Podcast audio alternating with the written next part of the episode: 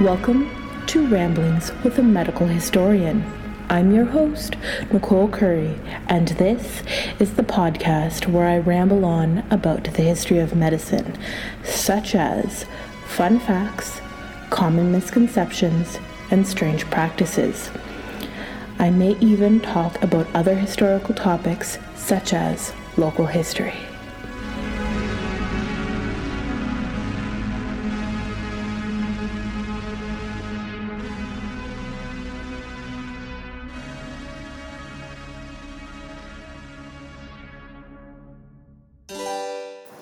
This is episode 4. The topic for this episode is very special to me, and I hope you enjoy it. Today, I will be talking about the Ermatinger Clergue National Historic Site, or as we call it, the Old Stone House. Now, I've been volunteering and working at this museum since I was about 10 years old, so I've been there roughly 17 years, and I know a whole lot about this site. I've tried to narrow it down and just give you a rough idea of the site. I have left a lot of things out, but it is probably still going to be a pretty long episode. So, with that being said, let's get into it. The Ermatinger Clergue National Historic Site is actually two historic buildings or sites the Ermatinger Old Stone House and the Clergue Block House. Let's start with the Old Stone House. This building was built in 1812 by Charles Oakes Ermatinger and it is the oldest stone building northwest of Toronto. Charles was born in 1776 in Montreal to a Swiss immigrant, Lawrence Ermatinger, and his wife, Jemima Oakes. He began as a clerk for the Northwest Company in 1795. Here's an interesting tidbit. In 1798, while working along the North Saskatchewan River, Charles and another trader became lost in the woods. He emerged 16 days later, but his companion was never seen again. While out west, he traveled to Sandy Lake, Minnesota for trade. There, he married Chief Katawabide's daughter, Mananawi. They had five children before moving to Sault Ste. Marie in 1806. They settled on the South Shore, taking up lodging at the home of Mr. Nolan. Two years later, he acquired property on the North Shore, where he built a log home and began to clear the land. He had about 200 acres and only cleared about 30. He hired men from Montreal to build his stone mansion in the style of the homes in Montreal. The house was built in two parts, one floor at a time. His home was completed around 1814. In 1805, he was offered shares in the Northwest Company. However, by 1810, Charles had established himself as an independent fur trader and merchant.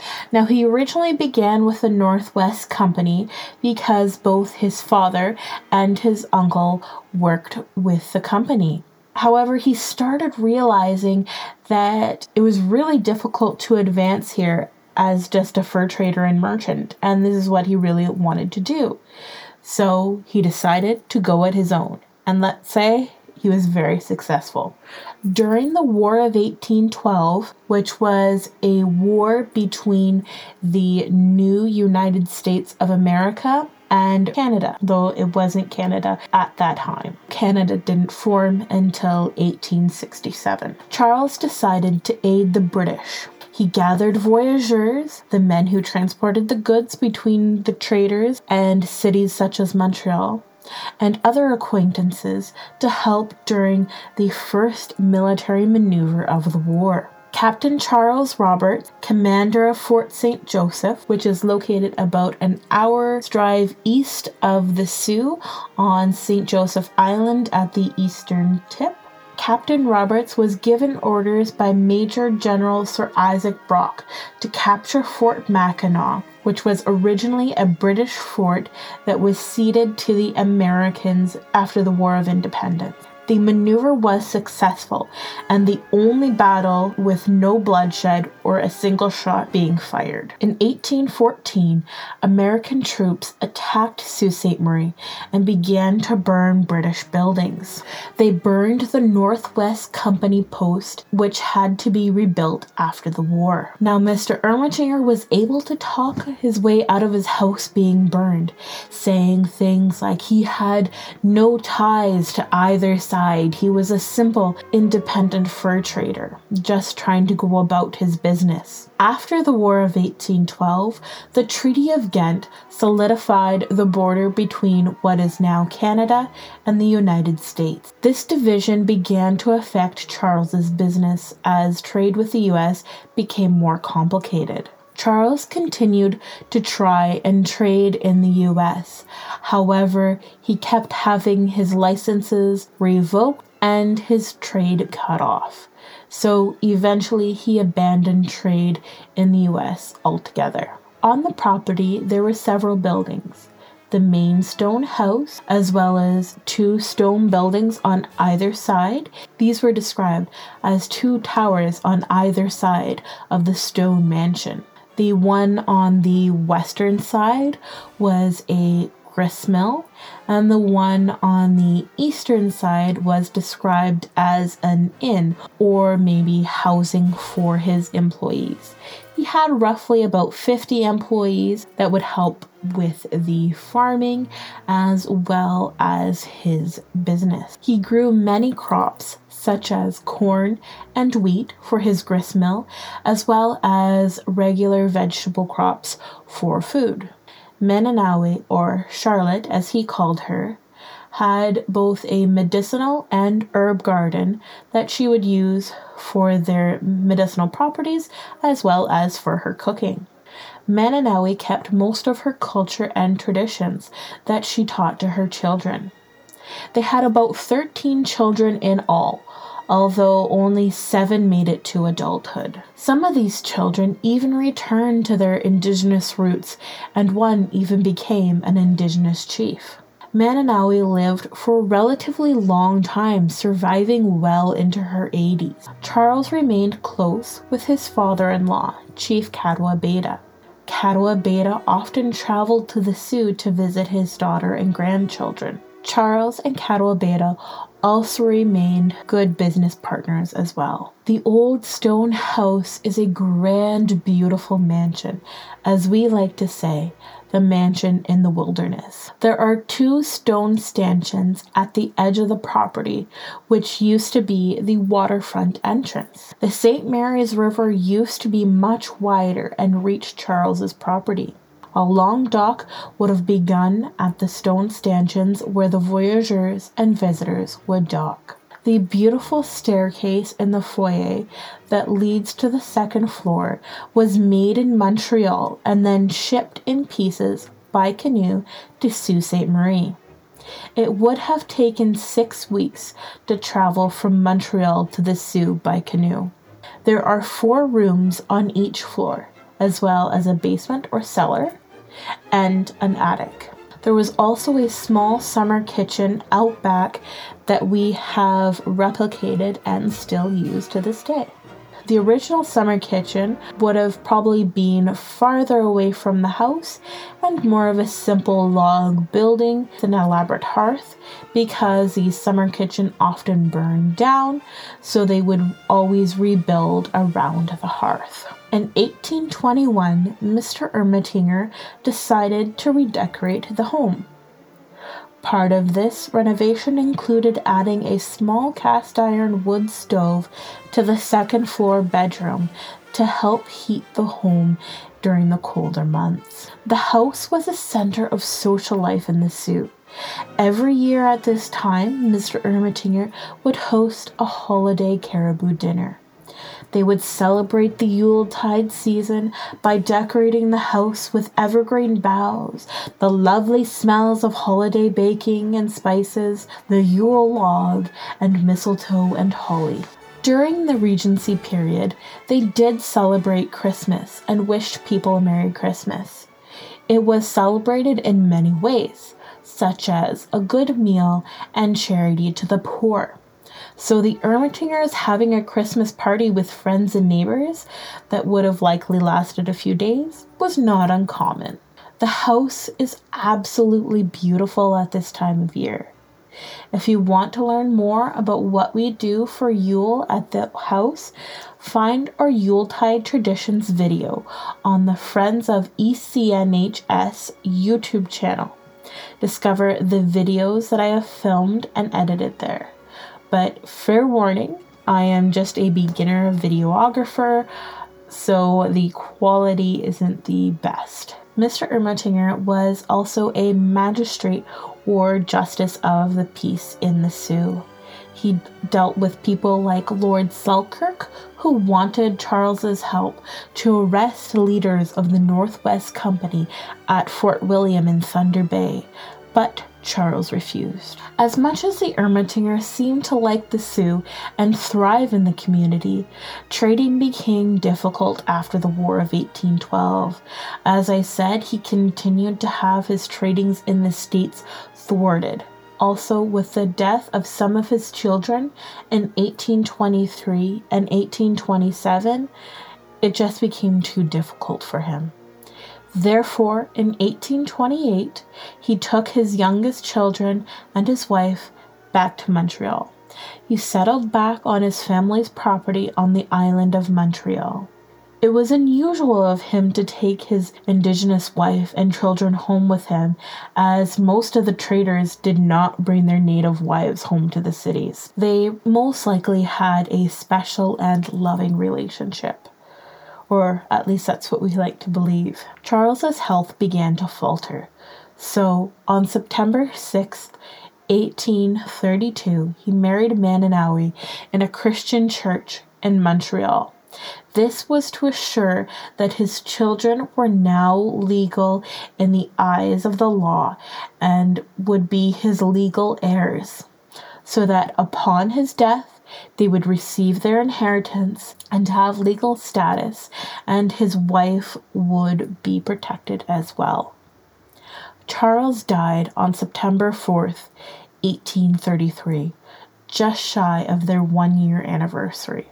The house remained empty under the care of Monsieur Lafont.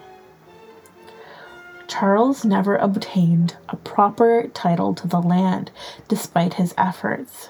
In 1821, Major Winnett granted him a certificate permitting him to occupy the land. A crown grant could never be granted because the land hadn't been surveyed yet. He petitioned the government of Upper Canada for a land deed, and his son Charles Jr. did the same in 1835, but nothing was done. A survey was done, however, in 1846, and the Robinson Treaty in 1850 opened the possibility of sale to settlers. In 1852, the government decided that land could be sold for a nominal fee to residents. Charles Jr. did not want to claim the deed anymore, but he quit claimed the land and house in 1853 to David Pym who received the first official deed to the house in 1856. The Ermatingers left in 1828 and did not return to their home, so the house stood empty until 1833 when Reverend William McMurray, an Irish missionary, resided in the home and used it as a church. The Anglican Church rented the house for £25 per year for him he was to establish a mission among the Ojibwe in the Soo. He remained in the house for nine years. It is believed that during this time the summer kitchen burnt down. In 1836, George Catlin sketched the area and depicted the old stone house with a small outbuilding. This is most likely the summer kitchen. In 1844, John Ballenden wrote a letter discussing the dilapidated state of the house under the care of Monsieur Lafond. He never described an outbuilding, which likely means that the summer kitchen burnt down. Ballenden also wrote that Joseph Wilson, the collector of customs and postmaster of the village, was anxious to occupy the house and it seems he did so shortly after Ballenden's letter. David Pym, who was the man that I mentioned who held the first deed to the house in 1856, was an Irish immigrant who arrived in the Soo with his wife Margaret in 1852. In her pictures, she seems like a shrewd, angry, scary lady, and there are even rumors that she most likely killed her husband. The Pyms purchased the old stone house in 1852 and turned it into the Stone House Hotel. On the second floor of the house, we have the Victorian parlor, a beautiful sitting room with an upright piano, a burgundy velvet sofa, and many Victorian artifacts that depict the Victorian time period when the Pyms resided in the home. All of the first floor rooms are of the Regency time period when the Ermatingers lived there. We have tried to bring the home back to its original state as much as possible. In 1858, Pym became the postmaster, and the post office was moved from the Hudson's Bay Company Post to the Stone House Hotel. Now, in 1821, the Hudson's Bay Company bought out the Northwest Company. So, the Northwest Company post that I mentioned earlier, that was located on the North Shore next to the rapids, changed to the Hudson's Bay Company post. Pym remained the owner of the house until 1863 when he sold the property to Thomas Herrick. It seems, however, that they were renting out the property before then. Sheriff Richard Carney arrived in the Soo in the 1850s, working as both sheriff and stipendiary magistrate until 1859 when the village was made the capital of the judicial district of Algoma and Colonel John Prince became judge. We believe Carney came to reside in the old stone house around 1859. He lived and worked in the house However, when Colonel John Prince arrived, they realized that a courthouse had to be built. So the old stone house became the temporary government quarters. The downstairs rooms were converted into the courtrooms, and an outbuilding was built out back and used as the jail cells. The courthouse first opened in 1860, and the new courthouse was not completed until 1866 on the grounds of our current courthouse. So the old stone house was run as a courthouse for six years. W.R. Dosser also rented part of the first floor as a tavern from 1862 to 65. So half of the first floor was courtrooms and the other half was a tavern.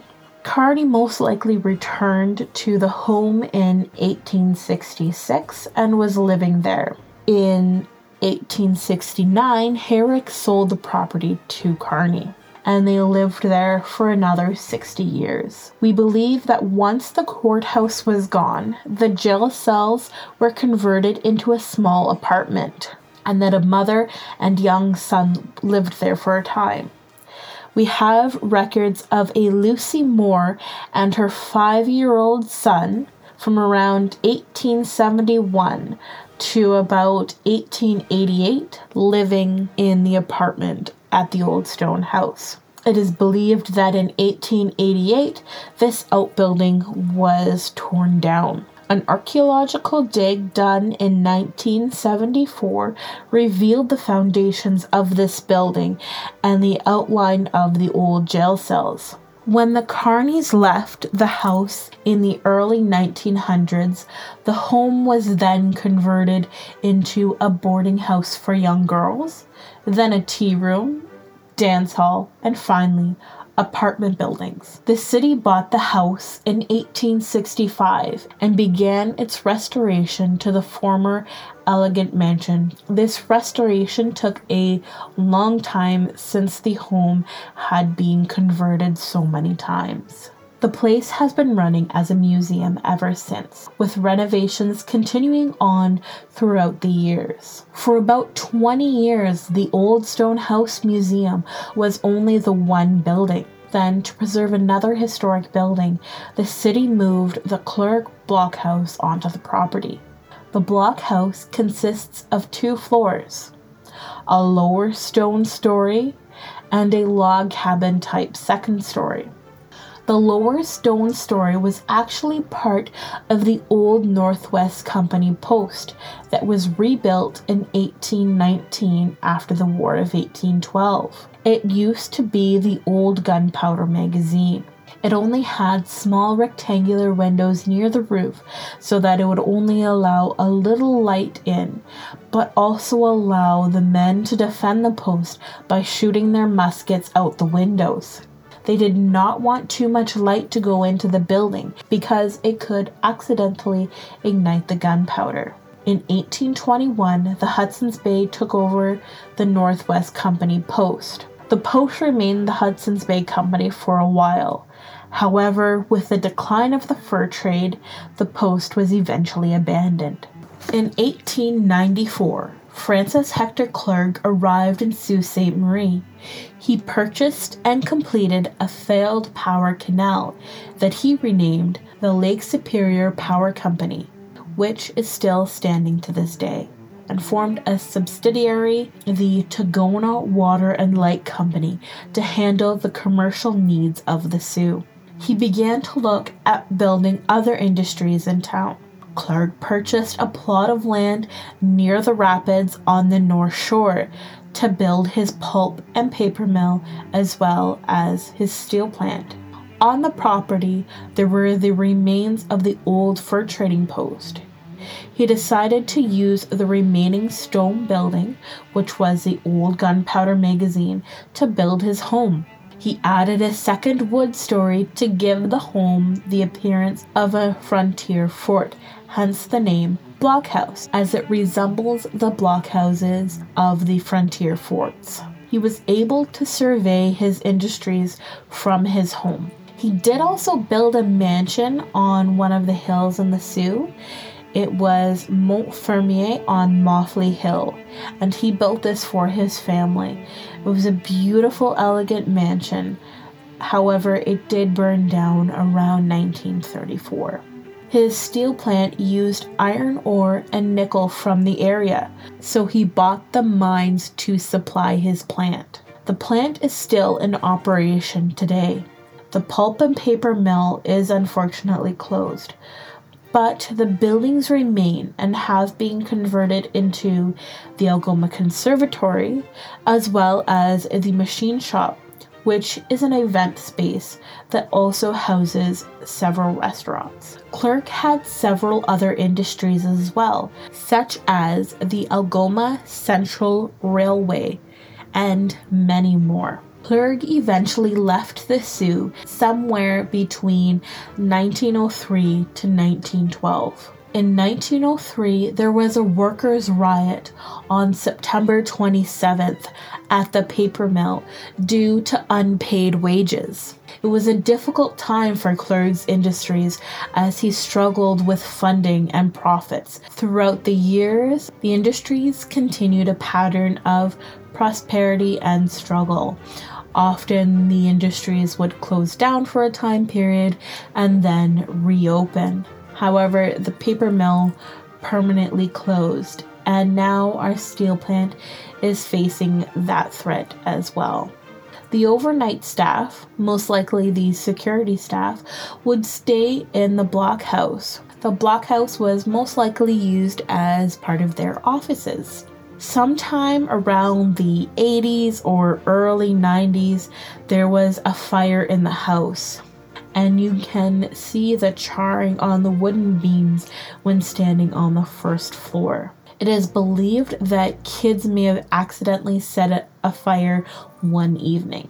In the 1990s, the paper mill was expanding and they were going to tear the blockhouse down.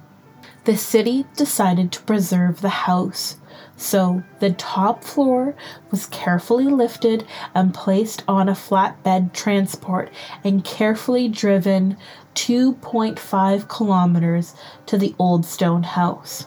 The lower stone section was carefully labeled and taken apart like a jigsaw puzzle and reassembled on the eastern side of the old stone house. On this eastern side, between the old stone house and Pym Street, were several homes. These houses were eventually torn down and the property was added to the site, probably between the 1970s and 1996 when the blockhouse was moved to this location. With the addition of the blockhouse, the site became the Ermatinger Clergue National Historic Site. In behind the blockhouse, there are raspberry, currant, and gooseberry bushes and a small apple orchard. On the east side, there is a small blockhouse garden, and in front, two large crop gardens. We use the harvest for our dinners and teas that we host on site. Behind the summer kitchen is an herb garden and a medicinal garden. There are also flower gardens all around the property. We tried to grow everything that is historically accurate to this area. About five years ago, we added the Heritage Discovery Center, which now allows us to be open year round. It houses our gift shop, offices, part of our archives, theater, which has an introduction film to the site, and our War of 1812 gallery.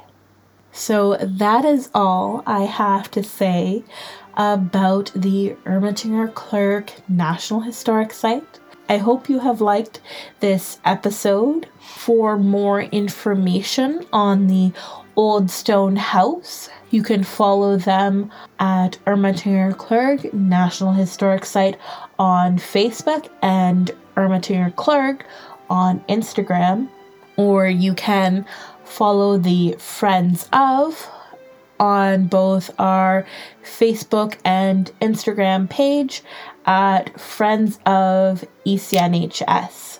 We also have our YouTube page as well. I will make sure all the links to those are in the description for this episode. And as always, you can follow me on Instagram, Facebook, and now Twitter at Ramblings with a Medical Historian. So, thank you for listening. Stay tuned and keep rambling on.